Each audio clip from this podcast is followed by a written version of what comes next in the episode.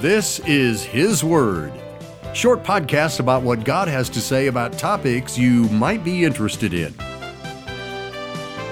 Not my words, but His Word.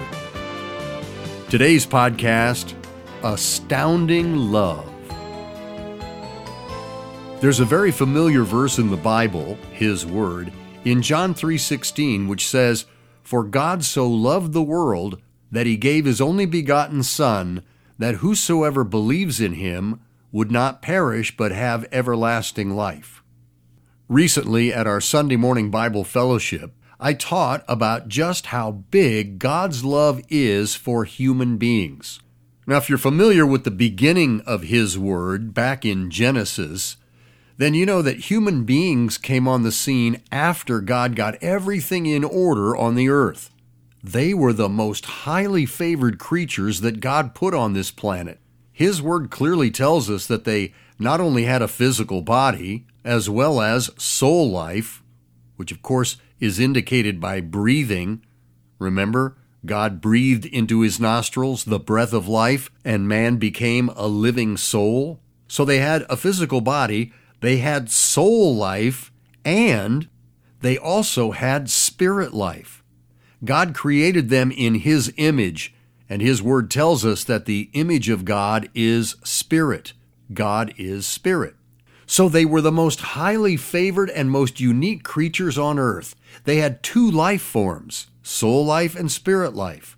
God gave them dominion over everything. We can see that Adam had a wonderful working relationship with God Almighty. Everything was, as God said, very good. But as you know, they disobeyed God and everything was ruined. And they were banished from the Garden of Eden. Do you know why they were banished? His Word tells us that they were banished so they would no longer have access to the tree of life and thus live forever. Stop and think about that for just a moment. God's original plan for human beings was that they would live forever, physically. But all of that was ruined. And then God came up with a marvelous plan for mankind. Again, John 3:16 says, "For God so loved the world."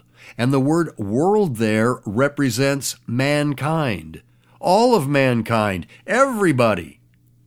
God so loved human beings that he gave his only begotten Son, that whosoever believes in him would not perish, but have everlasting life. In other words, live forever. God's love for human beings is so astounding. And once Jesus Christ completed God's great plan of salvation and redemption, God opened the door for anyone and everyone who believes in Jesus Christ to be saved and to have eternal life. His Word tells us that salvation is by grace, not works. It's a gift. And His Word also says that eternal life is a gift. And Romans 10 says, "If you confess with your mouth the Lord Jesus and believe in your heart that God raised him from the dead, you shall be saved." And that's what it means to be born again. And His Word also tells us that there's a day coming when God will send His Son, Jesus Christ, to gather together all of those who are born again. And when that day happens, we're going to meet Jesus Christ in the clouds, and it says, "So shall we ever be with the Lord." Ever be with the Lord. In other words, we're going to live forever. God originally intended for human beings to live forever, and that original plan was ruined. But God so loved the world that He gave His only begotten Son, that whosoever believes in Him would not perish, but have everlasting life. Live forever. God's love for human beings is absolutely astounding. Thanks for listening. If you think this podcast might be helpful to someone, share it with them. And you can find full-length teachings, both audio and video, available free at ConfidenceAndJoy.com. And if you haven't subscribed to this podcast, please do. Until next time, enjoy reading His Word. God bless you.